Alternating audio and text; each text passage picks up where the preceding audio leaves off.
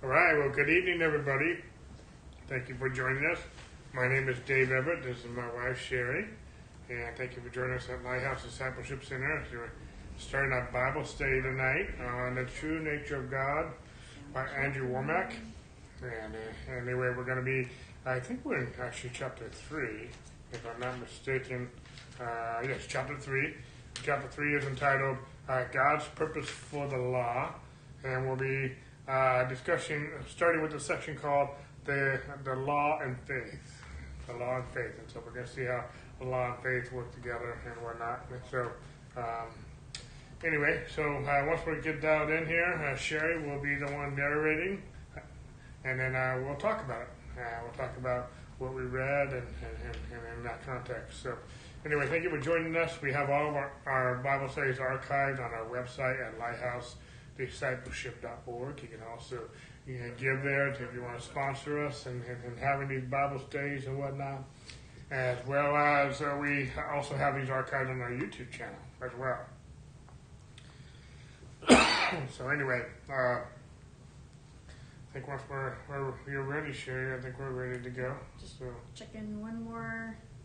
So we're just checking all of our different uh, platforms, making sure everything's working. And we have a thumbs up on everything, it looks like. So, okay. So uh, again, the true nature of God by Andrew Wommack. We're going to be talking about uh, the, the law and faith. Uh, to start out tonight. All right, the law and faith. You might be thinking, who cares about the old covenant? I don't offer blood sacrifices. I don't kill goats and sheep. I'm not under the old covenant.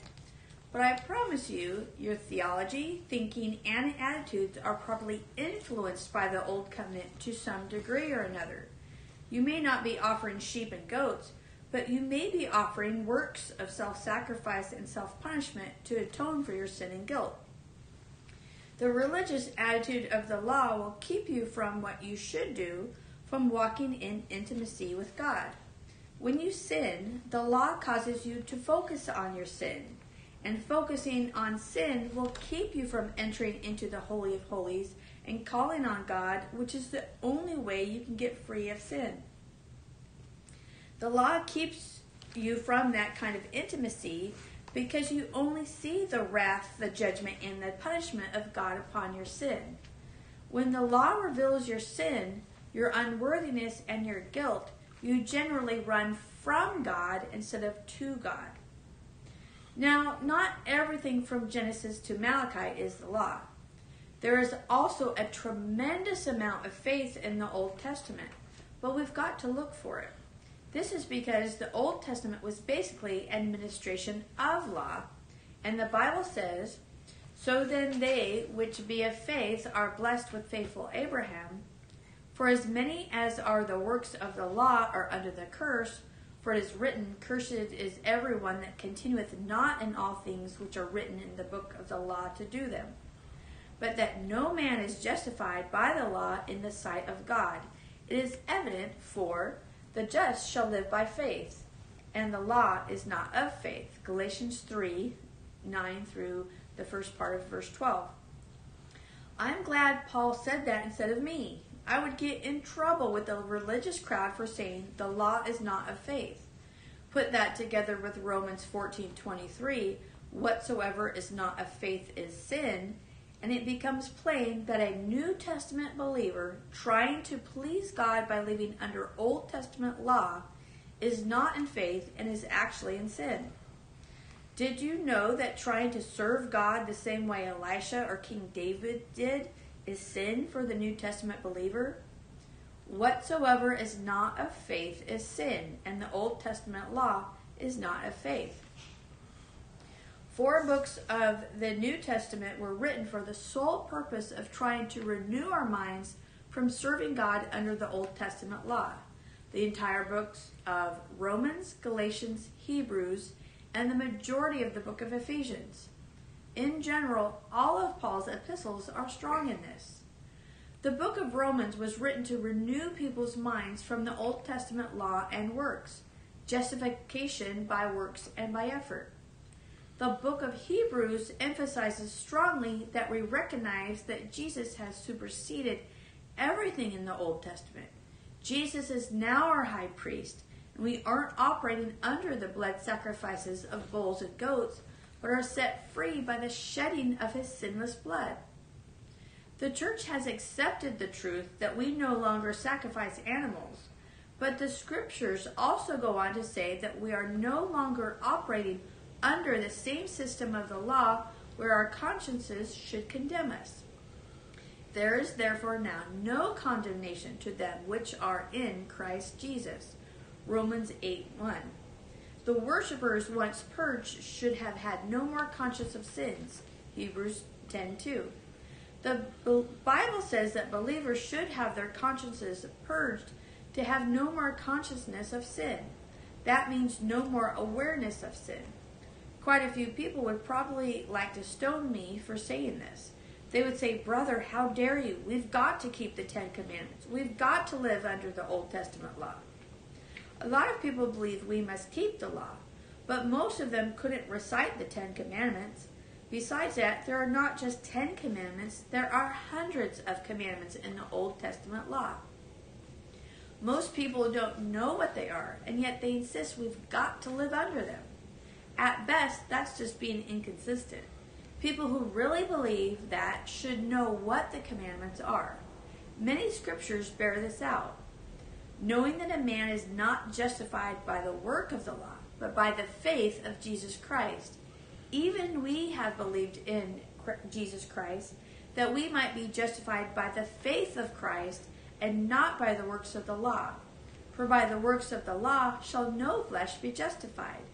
But if, while we seek to be justified by Christ, we ourselves also are found sinners, is therefore Christ the minister of sin? God forbid. For I build again the things which I destroyed, I make myself a transgressor. For though the law, for, for I through the law am dead to the law, that I might live unto God. I am crucified with Christ. Nevertheless, I live, not yet not I, but Christ liveth in me, and the life which I now live in the flesh, I live by the faith of the Son of God, who loved me and gave himself for me. I do not frustrate the grace of God, for if righteousness come by the law, then Christ is dead in vain. Galatians 2 16 through 21. The death of Jesus Christ is of no effect if living under the Old Testament law is the way to please God and be justified by Him. It makes the death of Christ in vain. It would frustrate the grace of God. Many of us have unconsciously frustrated God's grace, His goodness, His love, His and His mercy extended toward us because we didn't understand who God really is and what He is really like. Stand fast, therefore, in the liberty wherewith Christ hath made us free, and be not entangled again with the yoke of bondage. Galatians 5 1. Do you know what he made us free from? Some people will say sin, but what was the strength of sin? It was the law. The whole book of Galatians shows us that Jesus Christ made us free from the bondage of the Old Testament law that condemned us. All right, thank you, Sherry. Uh, I know that was a little bit of a lengthy material, uh, which is actually loaded with a lot of very powerful and essential truths if we took time to, to really look at this. You know, some of this was actually very re- revolutionary for me uh, a few years ago. Uh, I just didn't make the connection between the, the difference between the law and faith. And, um, you know, the, now, let me just start off the back. The law is good. The law is holy. Uh, you know, we're not bashing the law. But one thing we're saying is that Christ fulfilled the law. Christ supersedes the law. And we're not living by the law, we're living by faith in Christ. There's a big difference. Okay? And so, uh, um, the first off, I just want to uh, zero in on a couple different categories uh, without rereading the material, because it just was uh, packed with information. But the first thing, know, the law will doesn't draw you to Christ; it actually draws you away from Christ. In one sense, we need the law to know that we're a sinner. But a lot of times when we when we hear the law, the wrath of God, we run away from God. We don't run to God. And so, um, so in that regard, you know, uh, the law had to be until Christ came, but now and Christ, the law was also a tutor. yeah, what was it tutoring us? Well, one, of the main things with tutoring is that we're a sinner. Uh, you know, the, the law is called the, the, ministry of condemnation. It's called the ministry of death. Uh, Paul talks about that in Second Corinthians chapter 3. And so it's ministry, it's administration, is death. Uh, it, it, you know, it, it tells you you're wrong and it, t- tells you your penalty is death. And so it doesn't. It, the law doesn't have any grace in it. The law doesn't have any mercy in it. The law doesn't grade on a curve. Uh, the law doesn't bend. It's either you're you're you're guilty or not guilty, and all have sinned and fall short of the glory of God. Romans three twenty three. And so, so we're all guilty. It makes us run from God. But but I like what he uh, Andrew brings out here from Paul's writings in Galatians three, where you know uh, and and, uh, and Romans fourteen, but two different he and he connects two different points. The, the, uh, the one I'm going to zero in on is that the law is not a faith. The law is not a faith. But it, but it also goes on to say in, in Romans that whatever is not a faith is sin. And that, that sounds very sacrilegious to a lot of us who've been raised in a lot of mainstream churches. And I'm not trying to bash any particular church or denomination or any pastor for that matter. I'm trying to teach the truth. I'm not here about attacking men. I'm about here about preaching Christ. And so, you know, the, the law is not a faith. And we are justified by faith in His grace. Uh, uh, um, it's His grace and faith, they work together. It's not just all grace and it's not just all faith. Grace was first. The faith wasn't first, the, the grace was. We put faith in the grace. But, but, but, you know, for example, a car. A car can't run without gas. A car doesn't. A car runs off of gas, but if you don't have the car, you can have all the gas in the world. You're still not going to go anywhere. You need to. You need to put the gas in the car. You got to have the key. Uh, and the key key turns on the car. You can have the keys, but if you don't have the car, you're not going to go anywhere either. You know, if you have the car and not the keys, it's not going to go anywhere. So you need it's faith in His grace. But the law is not faith and anything that's not of faith is sin. So that is really a, a, big thing for a lot of religious people. If you are boasting in how you keep the law, you're boasting in how you're sinning. in one sense, because uh, you know the, uh, the, the, the, law is not a faith, and anything that's not of faith is sin. And so, uh, so we don't want to put our trust in the law. Now, we're not bashing the law. For example, the Ten Commandments. We're still not murdering people. We're still not committing adultery. We're still not stealing, killing, and destroying all that, all that stuff. But where religion gets in, gets in danger is that people think that by keeping the law, by being good, they're holy. That doesn't make you holy. Uh, keeping the law is not going to make you right with God. No, you're right with God. The Bible says in 1 Corinthians 15 34, awake to righteousness and sin not. It doesn't say sin not to become righteous. No, the righteousness comes first. And how does righteousness come? We are righteous by faith. It's a righteous God by faith. Paul talks about this in length in Romans chapter 4. And so we are righteous by faith, just like Abraham was declared righteous by faith. The just shall live by his faith. And, and, and the law is not a faith. We put faith, not, we're not putting the faith in the law, we're putting faith in the grace if we could be just, if you know, it goes on to say, I forget exactly the scripture reference, but if if if we were justified by the law, then Christ died in vain. And, and so it sounds sacrilegious to some people, but if you really think about it, it's very antichrist. Uh, because if anything that makes Christ's death on the cross in vain is very antichristal, very antichrist. And so we're not. It, it can't be of the law. Otherwise, Christ died in vain. Christ didn't die in vain. Christ died in vain so that we could be of faith and of grace. And uh, and so and another thing I want to focus on is the worshippers once purged should have no more consciousness of sin. Why should we not have any consciousness of sin? It says in 2 Corinthians 5.21 that he who knew no sin became sin that we might become the righteousness of God.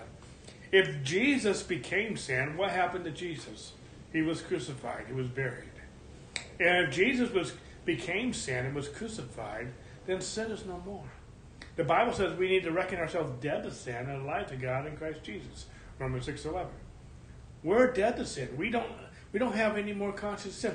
Paul, I mean, the writer of Hebrews talks about this in, in the Hebrew in the eighth chapter, but he repeats it also in the tenth chapter. That Christ remembers our sins no more. If God, through Christ, is not remembering our sins, why do we have a conscience of it? Why are we remembering something God doesn't remember? God says in His new covenant and in Romans, I mean Hebrews chapter eight and Hebrews chapter ten, God, I mean God is, is really explaining what the covenant is, what the new covenant is. And part of the new covenant is that He remembers our sins no more. And if God remembers our sins no more, why are we remembering our own sins? Why do we have a consciousness of sin? When Christ has already crucified, He became that sin and He crucified it. We were crucified with Christ, buried with him in baptism, and we were raised with him in righteousness. It says that he was raised for our justification. We were raised with Christ. And so we were raised with Christ justified. There's no remembrance of sin. We, we are the righteousness of God in Christ Jesus. We are born again of incorruptible seed, and there's no corruption, there's no sin, there's no guile in the, the seed of Christ, of which we are born of. And then the last thing I want to zero in on is um, sorry, I lost my, my point um, that I wanted to focus on. I think I might have covered it. I thought there was one more thing I wanted, wanted to discuss. Um, do you have anything? Uh, I do actually. I really like this point of Andrew's that says the law keeps you from that kind of intimacy because you only see the wrath, yeah. the judgment, and the punishment of God upon your sin. When the law reveals your sin, your unworthiness, and your guilt, you generally run from God instead of to God. And I, I, I appreciate Andrew's point because it's true. The, the law does really focus uh, your your thinking on the, the, the wrath and judgment and punishment of God, and yet you know Dave Dave talked about how Jesus took that upon us, but when all we see is what God's response is to sin, we, we, we run from that because it seems really harsh to us. And you know, Dave and I can say this till we're blue in the face and beyond. God is not soft on sin. He does not condone it. He's not saying, oh, go ahead and sin. He is not saying that at all. Uh, it, it's His grace that enables us not to sin. It teaches us not to sin. We are to awake to righteousness and sin not. So, none of this teaching by Andrew or anything that Dave and I say, we are not saying it's okay to sin. What we're saying is Jesus Christ took care of that, so all of God's wrath and punishment is not going to fall on us because Jesus came. I, I'm not a sports person, so bear with me if I'm saying any any wording wrong on this, but if you watch football, which I could probably get into football of all the sports, you you have the different teammates. You have the um, shoot. The, I don't know if they're linebackers or what, but they protect. They they protect their team. They're like big and buff, and they make a stone wall so that nobody can get get get past and they they protect the um, quarterback. Thank you, I, light bulb went on. And it, it's kind of like Jesus is the, those linebackers. He's protecting us from the the onslaught of God's wrath on us, and they're not. Jesus is not going to let any of that wrath get to us when we believe in what He did for us when when we believe that Jesus Christ was died, buried, and resurrected for us, that He became our sins, so that we in turn would become the righteousness of God in Christ Jesus. We should we should be shouting hallelujah from the rooftops because God's wrath has been turned away from us. It's been redirected on sin, which Jesus Christ took upon himself, and instead we can li- live the fullness of life that, that God gave to us. And he's not saying don't follow the, the law at all. What he's saying is because of what I've done for you and made you right with God, you can live out the law by believing in me because I'm teaching you to love God. I'm teaching you to love your neighbor as yourself. And when you love your neighbor as yourself, you're not going to commit all these laws because God, who is love, is in you and directing you because of, of your faith in Him and what He's done for you. Because if all I'm doing is following the law and, and checking off this box, hey, I followed this, I followed this, I followed this, I'm trusting in me and my performance. And let me tell you, we fail. We absolutely fail. We are, we're just, that, that's just us. but Christ and believing in Him and knowing who we are in Christ and trusting in what He's done uh, helps us to to live that life and and not fall on our on our faces and and you know getting the, the wrath of God yes it's scary I mean yes but it's God's goodness and His love that put Jesus in in in place for us. He went to the cross for us, and and that's that's such a big deal. You you were talking a moment just loving loving one another is actually fulfillment of the law. Uh, Paul talks about that in Romans and other other places. That loving one another is actually fulfillment of the law. And uh, I could say more about that, but I want to move forward. Uh, I think with that being said, let's go ahead and go forward with the next section. The law is for children. We have seen in 2 Corinthians 3 7 through 9 that the Old Testament law was an administration of death and condemnation. Do those sound like things God wanted to do? Did God want to administer death to us? Did he want to make us feel condemned? That was never God's intention. We saw in Romans 3 19 and 20 that by the law we received the knowledge of sin, that all the world could become guilty, and every mouth should be stopped before God. The law gave us knowledge of our sin, and it made us feel guilty before God. 1 Corinthians 15:56 says, "The strength of sin is the law." The law actually gave strength to sin. But sin, taken occasion by the commandment, wrought in me all manner of concupiscence. Sorry, I just can't get that word up. For without the law, sin was dead.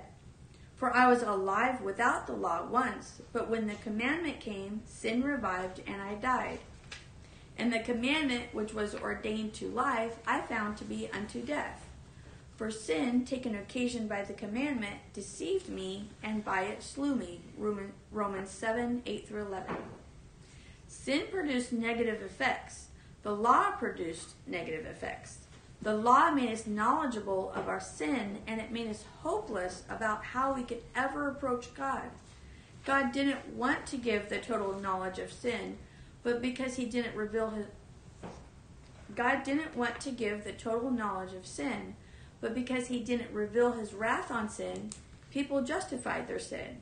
They did not understand how deadly sin was, and therefore they were embracing it. They were just living totally unrestrained lives, and because of that, Satan was dominating the human race.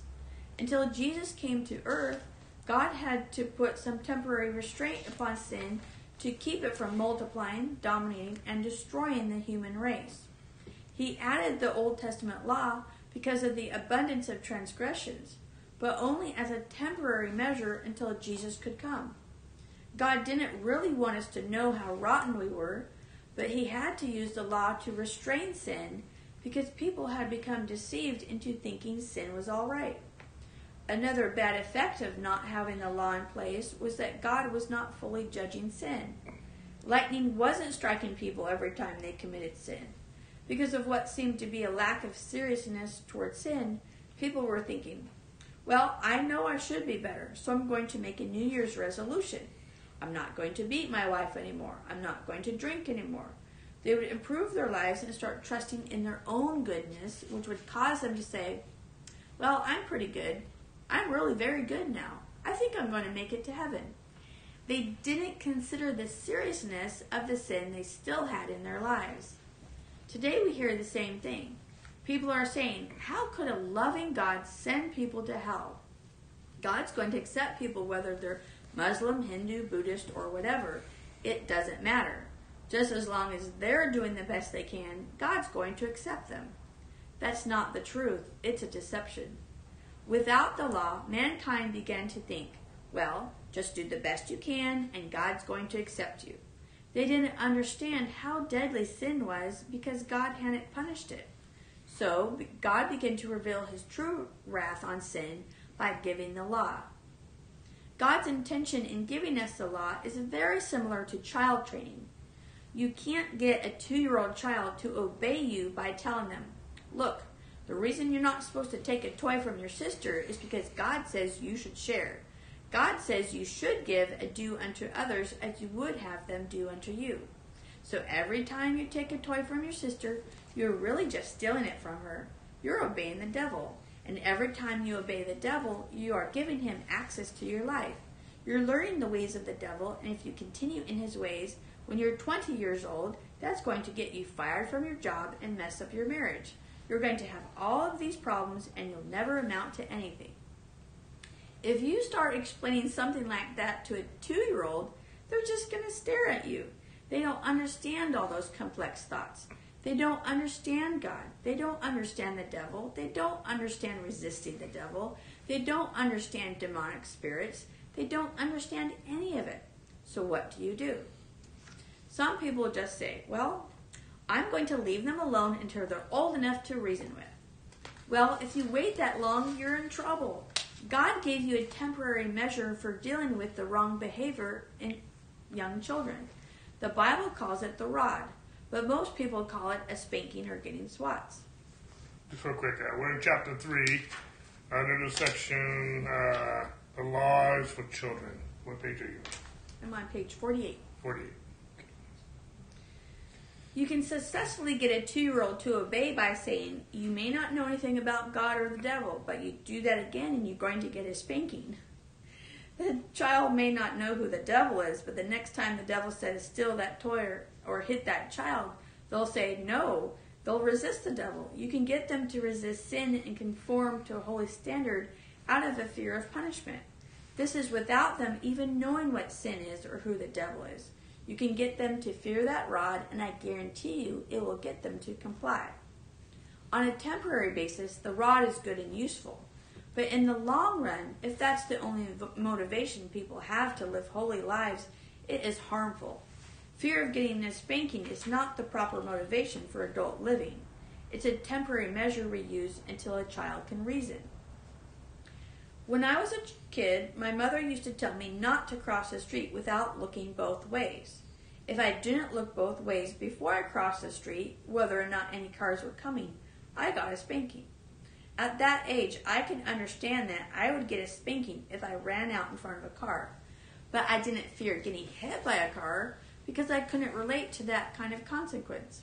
What I feared was getting a spanking because I could relate to that. And this fear made me look both ways when I crossed the street. Today I'm a grown adult. Imagine what it would be like if I crossed the street without looking both ways, and when I got to the other side, I just started trembling and saying, Oh, please don't tell my mother. Don't tell anybody my mother what I did. If she found out, she'd spank me. You would think I was strange. You would look at me and say, Something's wrong with you. The real reason for looking both ways before you cross the street is not because your mother is going to spank you, but because you're going to get run over by a truck sooner or later if you don't do it. As an adult, I'm out from under my mother's dominion. My mother's not going to spank me if I don't look both ways. But it's still wisdom to look both ways because I want to preserve my life. However, until I had enough sense to reason, that physical rod was used as a restraint on me to keep me from doing the wrong things. That's why God gave the law. It was only a temporary measure that pointed to the permanent answer. Old Testament people weren't born again. They couldn't receive revelation knowledge as we do. But the natural man receiveth not the things of the Spirit of God, for they are foolishness unto him. Neither can he know them because they are spiritually discerned. 1 Corinthians 2 14. Old Testament people couldn't understand spiritual things, so God gave them a physical restraint, something they could understand. They were thinking, well, sin isn't really very bad. So God said, You don't think so? You do this, pick up six on a Sabbath day, and I'll have you stoned to death. Suddenly, they began to realize God didn't like the way they had been living on the Sabbath day. God said, If you don't tithe, you're cursed with a curse. Then people said, I think God wants us to tithe. God said, You kill, and you shall be killed. An eye for an eye, a tooth for a tooth, hand for a hand, and foot for foot. They got a new understanding of how serious sin was. When God began to reveal his wrath upon sin, suddenly people realized what they had thought was right and wrong was totally off base. Their consciousness, consciences had been defiled and deadened, so God had to help them realize what right and wrong really were. The law revived their consciousness. Okay, thank you, Sherry. So uh, we're at seven point right here. Um, so again, we're talking about we're talking about the true nature of God, and right here again towards the beginning of this book, we're talking about the law. Where we just finished a section about the law and faith, and that was a very good one. This section is about the law and children. If you remember, I said just a few minutes ago uh, from, excuse me, Galatians chapter 3, I believe it is, where it talks about how the law is a tutor. The law will tutor us, the law will teach us. Kind of like as Andrew is trying to portray in this, this chapter or this section, how the law is is a, it, it, it's for child training. It's for children. Uh, you know, it says at the beginning of this section, I just want to highlight a couple things. God doesn't want us to live under condemnation. The law is the ministry of condemnation and death. Paul talks about that in 2 Corinthians 3. And uh, he also, uh, the, the, the, strength of sin is a law. You know, until we knew what sin was, uh, sin revives sin. Um, you know, um, I'm trying to bring out a couple points and then bring them together. Um, sin produced, I like this section, sin produced negative effects. The law produced negative effects the law made us knowledgeable of our sin, and it made us hopeless about how we could live, uh, ever approach God. God didn't want to give the total knowledge of sin, but because He didn't, re- He didn't reveal His wrath on sin, people justified their sins. You know, until the law came, people just started living any way they wanted to. There was no restraints. There were no boundaries. There were no, uh, and because there was no consequences of sin before the law, you know, if, if there's no consequence, they're not seeing the danger of sin. Again, we have to realize in, in the Old Testament, before the law ever came, you know, and actually in the Old Testament before Christ ever came, they're not born again. Uh, they're not born again yet, and so they don't they don't have a spiritual revelation of, of, of some of these truths, and so you know, and, and unless uh, until the law came, there there wasn't a lot of boundaries. But the law kept sin at bay. The law, uh, as he's as he's trying to describe uh, training a child, you know, train a child crossing the street, they're not going to learn all the dynamics of a car coming and and different things. They might understand it to a certain degree, but they will understand if you cross the street, you're going to get a spanking, or there's going to be some type of consequence. They will they will understand that. You know, They will understand if you don't share or you don't play nicely, a certain toy might be taken away from you. They might understand all the spiritual reasonings behind how we should get along with one another, but they can't understand if I don't play good, I'm going to have a consequence. You know, the real goal is is not for like Andrew to fear fear crossing the street unless he can't get a spanking at by his mom. Now that he's in his seventies, I think uh, he doesn't. He's not. You know. Well, actually, his mom passed away now, but at the same point in time. Just can you imagine a four-year-old being afraid of being spanked by his mom because he didn't look both ways across the street? The point was not was not the spanking. The spanking was to teach him to look both ways. The the bigger goal was to preserve his life so he wouldn't be in danger. And you know that's what a lot of discipline is for. It's supposed to train us. Well, the well the law is a tutor. The law that is it gives strength to sin. It magnifies sin. Why? Because when we become of age, we realize that without Christ, I'm a sinner. I, I'm horrible. All have sinned and fall short of the glory of God. And sin shows sin in its true color. The law, I don't know if I said that right. The law shows is a knowledge of sin. The law reveals, it takes away the shroud. It, it takes away the, there's a deception in sin. And it removes that sin. It, it exposes sin for what it is. But uh, what the other thing, thing about the law is that it, there's no antidote. okay, it exposes how sinful you are, but it doesn't have any mercy. It doesn't have any grace. It doesn't have any atonement. It doesn't have any any any. It just points out you, you're a sinner. Your consequence is death, because that's the penalty of death. The penalty of death is sin. Uh, the wages of sin is death, and so. But uh, there's, there's, there's no there's no there's no relief. There's no punishment. It's a knowledge of sin, but it, the law is not the knowledge of Christ. The law is the knowledge of sin. But we need to know that so we know we need a Savior. And then Christ comes and reveals that He took our sin, He crucified our sin, and He gave you His righteousness. And, we, and therefore, we, I'll take Jesus, I'll take the Lamb, I'll take the antidote, I'll take my propitiation, which is Jesus, my covering, my substitute. Because He's going to pay my debt, my sin debt, which is death. And He paid for it, and He gave me His righteousness. But now that Christ has come and Christ has fulfilled the law, we don't have to live under the law. We live, like we just read a minute ago, we live by faith in His grace. Now, just because we're living by faith in His grace, that doesn't mean we don't still obey the law. And some people are like, well, David, you just sound like you're talking out of both sides of your mouth. We don't talk, we don't obey the law to become saved. We obey the law because we are saved. There's a difference.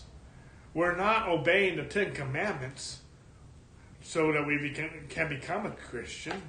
We are obeying the Ten Commandments because we are a Christian.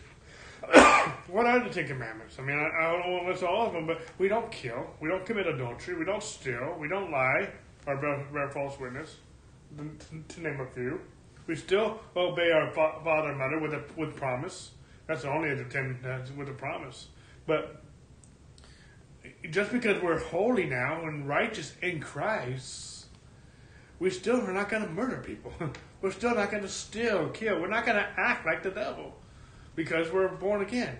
We don't we don't obey the law to become like Christ. We receive Christ to live like Him. There's a difference. Uh, that, that, hopefully that's making sense. It's making sense to you because you know this.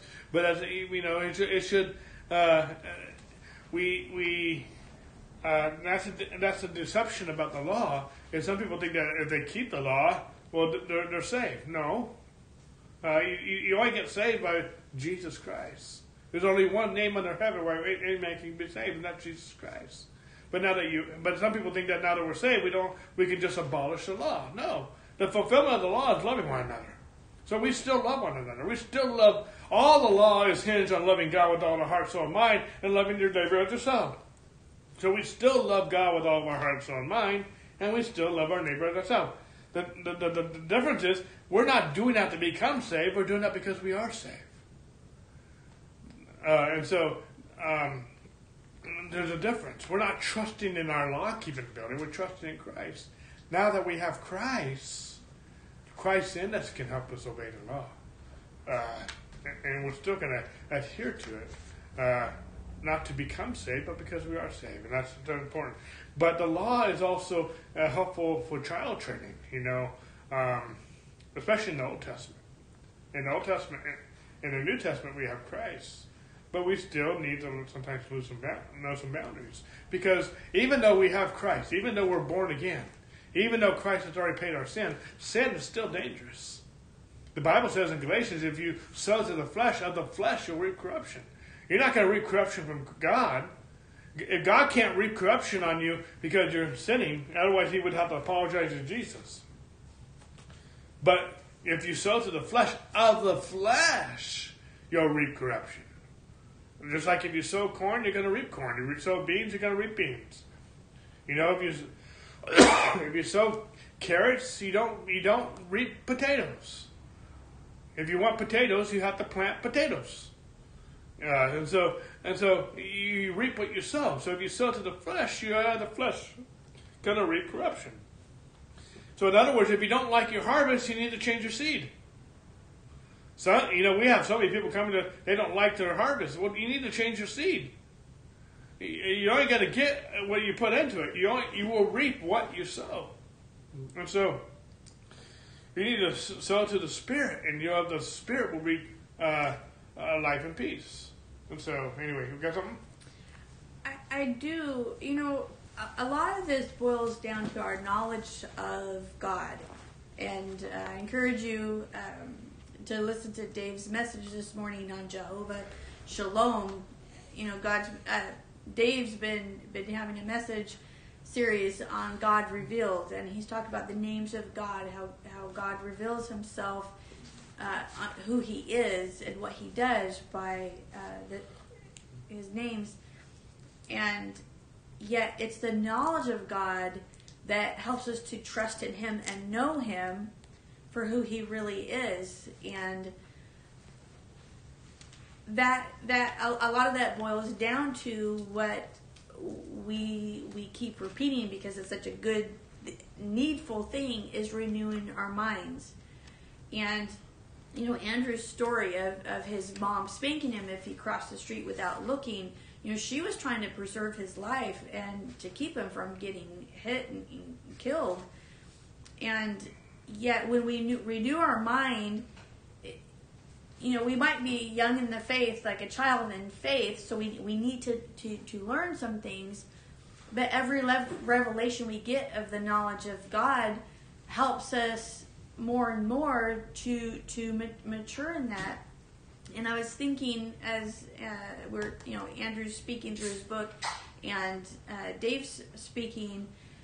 I have a nephew who's two and a half, and when he got old enough to crawl around and eventually to walk, he was very interested in any kind of dial, button, anything you push, anything electronic, you know, the TV remote, your computer, your phone, anything that that looked cool that he saw at his older siblings or adults do. And when he could crawl into the kitchen and pull himself up, he really wanted to fiddle with the knobs on the stove. And as an adult, we knew the danger of that. We knew that he could start a fire, he could burn himself, you know, he could turn the gas on and, you know, the house explode, you know, whatever. It was dangerous. But for us to tell him, no, don't turn on this the stove, he didn't comprehend yet because he was too little. So we started out a, a couple of things. We um, my sister's house, there's two entrances into the kitchen, and one has a door, so you just shut the door because he, he couldn't open it yet. And then we would, then at least I would when I babysat, I would block the other opening so he couldn't crawl or walk in. But then he got old enough to climb and to actually open doorknobs. So we had to think of other things. We took the knobs off the stove. But then when he was old enough to to to speak to, we taught him hot and cold, and he realized that hot meant dangerous. We wouldn't give him food if it was too hot. We would say no, too hot, and we'd blow on it, get it to cool off, and then we would give it to him. And he started comprehending, renewing his mind on, oh, okay, hot might be bad, cold might they, they might hurt, but when it's just right, you can do it. Well, then he started to understand, oh, you turn on the stove, it's hot. And so he, he would see the stove and he'd see us cooking on it and he'd be hot and, and he'd back away because he, he finally comprehended hot, hot hurts. And yet, as a child, you couldn't say, you know, you could explode the house, you could catch on fire, you, you know, you could burn yourself. You know, when he was that little, he didn't understand that. And that's why Dave and Andrew uh, are explaining that, you know, the, the law is a good teacher, but you really need to know what God did through Jesus and renew your mind to that so you understand that, yeah, the law was set in place for a reason, and yet we don't. Uh, by ourselves try to do things to, to be righteous or get into heaven. It doesn't work that way. But by knowing Jesus and God for who they really are and what they've done to us, we renew our mind. We are the righteousness of God in Christ Jesus because of what Jesus did for me. That way I can turn around and love God and love my neighbor. Good, good. Well, let's read a little bit more. I think we have just a little bit more time. Uh, the correct use of the law. But before faith came, we were kept under the law, shut up unto the faith which should afterwards be revealed. Galatians 3:23. People had been trusting themselves for salvation thinking, "Well, I'm really pretty good. I haven't done anything terribly wrong in a long time, and surely I'm all right now." After the law was given, they began to realize, even if I never sin again, I can't do anything atone to atone for my past sins they begin to realize the hopelessness of their situation. But we know that the law is good if a man use it lawfully. Knowing this, that the law is not made for a righteous man, but for the lawless and disobedient, for the ungodly and for sinners, for unholy and profane, for murderers of fathers and murderers of mothers, for manslayers, for whoremongers, for them that defile themselves with mankind, for men stealers, for liars, for perjured persons, and if there be any other thing that is contrary to sound doctrine. 1 Timothy 1 8 through 10. There is a right purpose and use of the law. The correct purpose of the law is to give revelation to people who do not see their need for God. People who do not understand they have transgressed against God have deceived themselves, and the law can be used to show that they are not going to heaven without salvation through Jesus. I was ministering in Houston, Texas, when a man stood up in one of my services and started yelling at me. I tried to talk to him, but he wasn't even coherent. Finally, I just rebuked him and told him to sit down, and he did. After the service was over, he came up to the front and sat down on the front row. He was totally spaced out on drugs and could barely talk to me. I told him, God loves you, and God wants to change your life. He can set you free and take you out of the bondage you're under. The man said, I don't have any problems. I'm not under any bondage. Everything's cool with me. Everything's fine. I could tell by looking at the guy that it wasn't, so I said, Look, God Himself can come live on the inside of you and set you free. He replied, I am God. God's in the ceiling. God's in the cement. He regarded God as a force and a concept, not as a real person. He said, I don't have any sin. Sin is just relative. This man had actually hardened and deceived himself to the point where he didn't even understand God's perfect standard. I had started out ministering love, trying to use the goodness of God, trying to use the goodness of God to lead him to repentance. But the man was so deceived that his conscience was disconnected. He couldn't recognize a true standard of right and wrong. When I saw that, I started using the law on him. I took the word of God and began to reveal his sin to him. I cut him from one side to the other. You sorry scum of the earth, you think you're all right, but you're not. You don't have any power. You don't have any joy. I began to reveal every rotten thing on the inside of him lust, greed, covetousness, and all the other sins God hates. I used the Word of God to whittle him down and show him that he needed a Savior, that he was headed straight for hell unless God intervened in his life. And guess what? The law cut through all his deception. The moment the law comes, the conscience will snap back to a proper godly standard. I don't care how deceived a person has become or how much they think drugs are all right, free sex is all right, sin is just relative. You minister to the you minister the law to them in the right way, and I guarantee you they will see their sinfulness. The Lord will destroy all deception and cause their consciences to work properly. I really like how Andrew explains that. You know, the law is good when it's used lawfully. For those of us who are saved, for those of us who understand grace, it's His goodness that leads to repentance. But when someone doesn't cannot decide between right and wrong, when they think that they're just okay, just like the religious leader who came to Jesus and said, "All these I've kept since my youth." When people uh, begin to justify themselves, they don't understand the consequences of their sin, that they can't. That you can see the deception then the law is good to wake them up. To wake them up that they need a Savior, they need Jesus.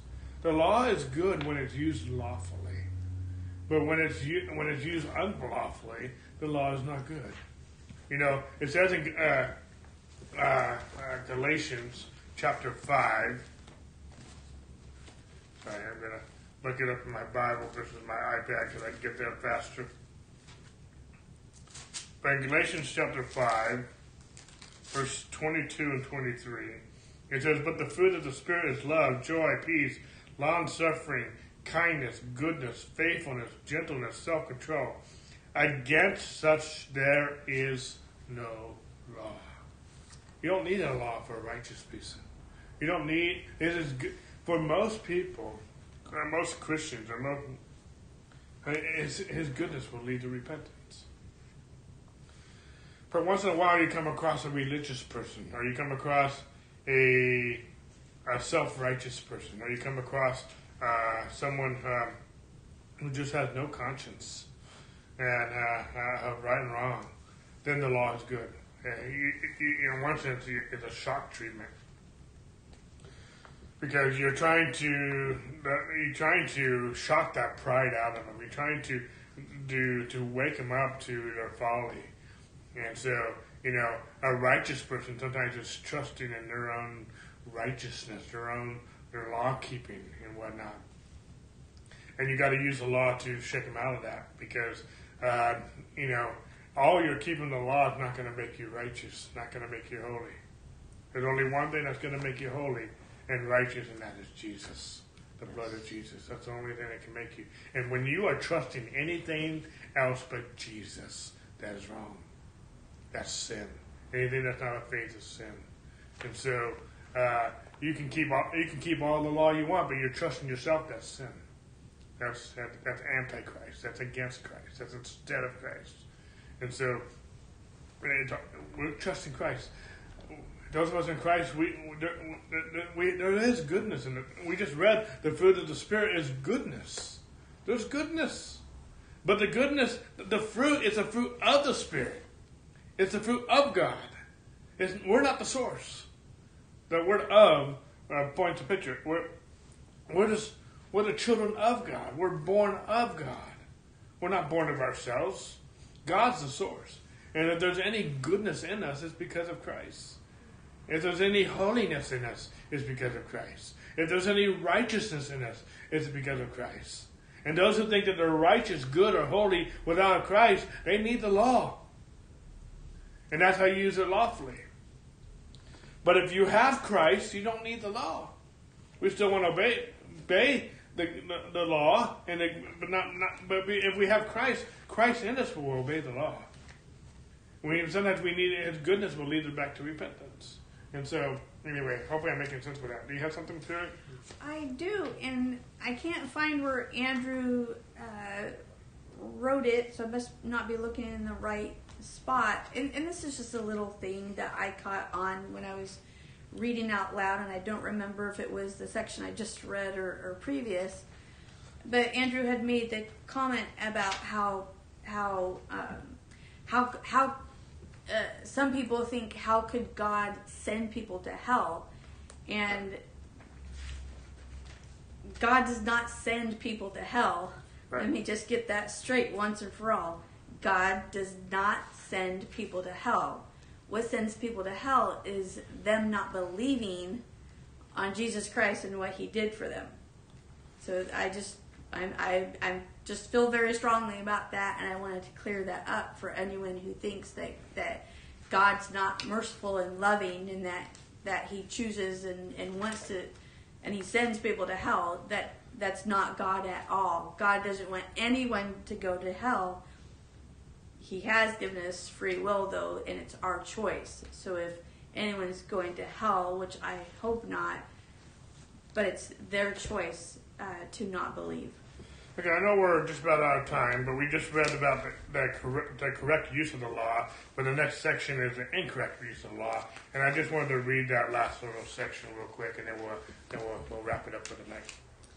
The purpose of the law was to show us our need for God.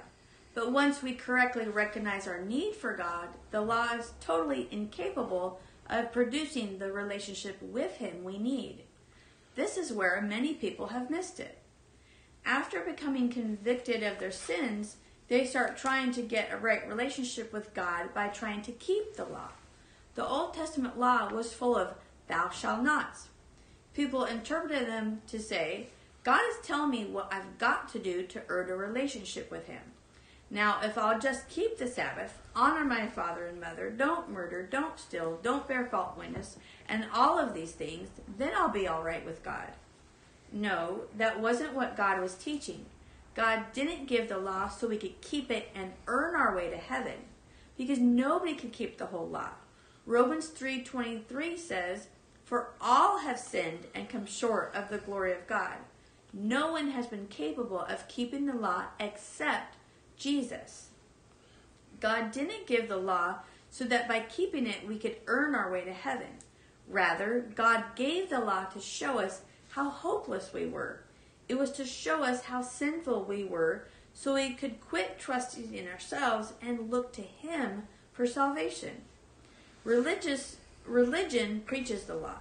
Religion says that unless we go to church and follow an exclusive list of rules, God's not going to answer our prayers and we'll never get to heaven. But if that were true, none of us could have been born again because we sure weren't living right before we were born again. The Old Testament law wasn't given so that by keeping it we could earn relationship with God. It was given to show us knowledge of our sin, condemn us, and destroy any hope of trusting ourselves for salvation. So as we wrap it up tonight, I just wanted to end on this note, which we've already been kind of talking about uh, throughout it.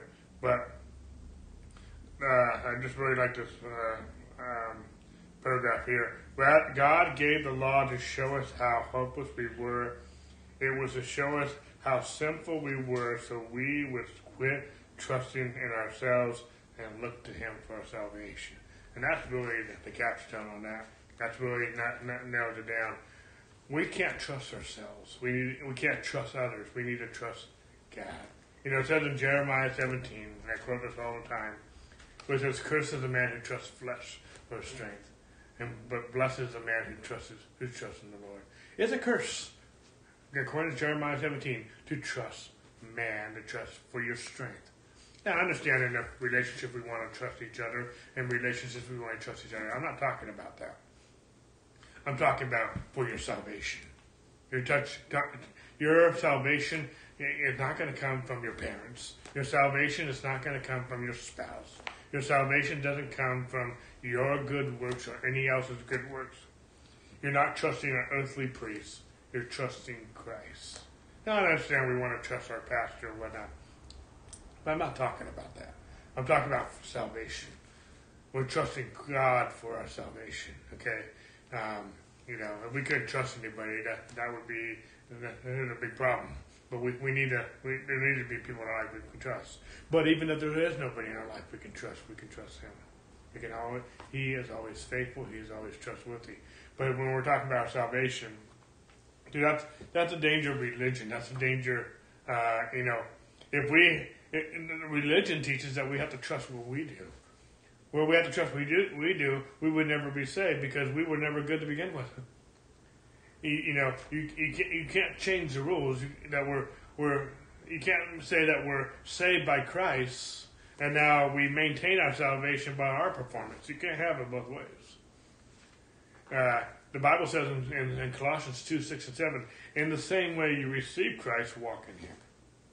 The same way you receive Christ is the same way you live out the salvation. Did you receive salvation because you were good enough? None of us were. We received salvation because of what Christ did. Well, the same way we receive Christ is the same way we walk that out. The just lives by faith. The very next verse, verse 7 says, says that walk in Him, we, uh, I, I got to quote it again. It's been a little while since I've read it. But, uh,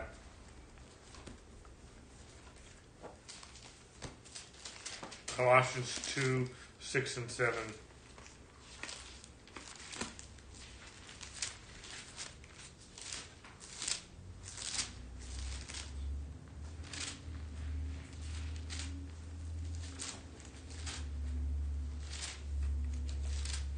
There. And therefore, I have you received Christ Jesus? I'm reading the New King James. I usually like reading this from the King James. Uh, in the same way you received Christ, so walk ye in him. Rooted, built up in him, and established in the faith. There's that, there's that word faith again. As you have been been taught, abounding therein with thanksgiving. There's a lot here in verse 7. You know, one thing I like about the King James, at the end of verse 6 is a colon. Now, colon tells me uh, he's, he ends with verse 6 says, In the same way you receive Christ, so walk ye in him. So walk ye in him. At the end of that phrase is a colon. That tells me the very next verse, verse 7, is explaining what walking in him looks like.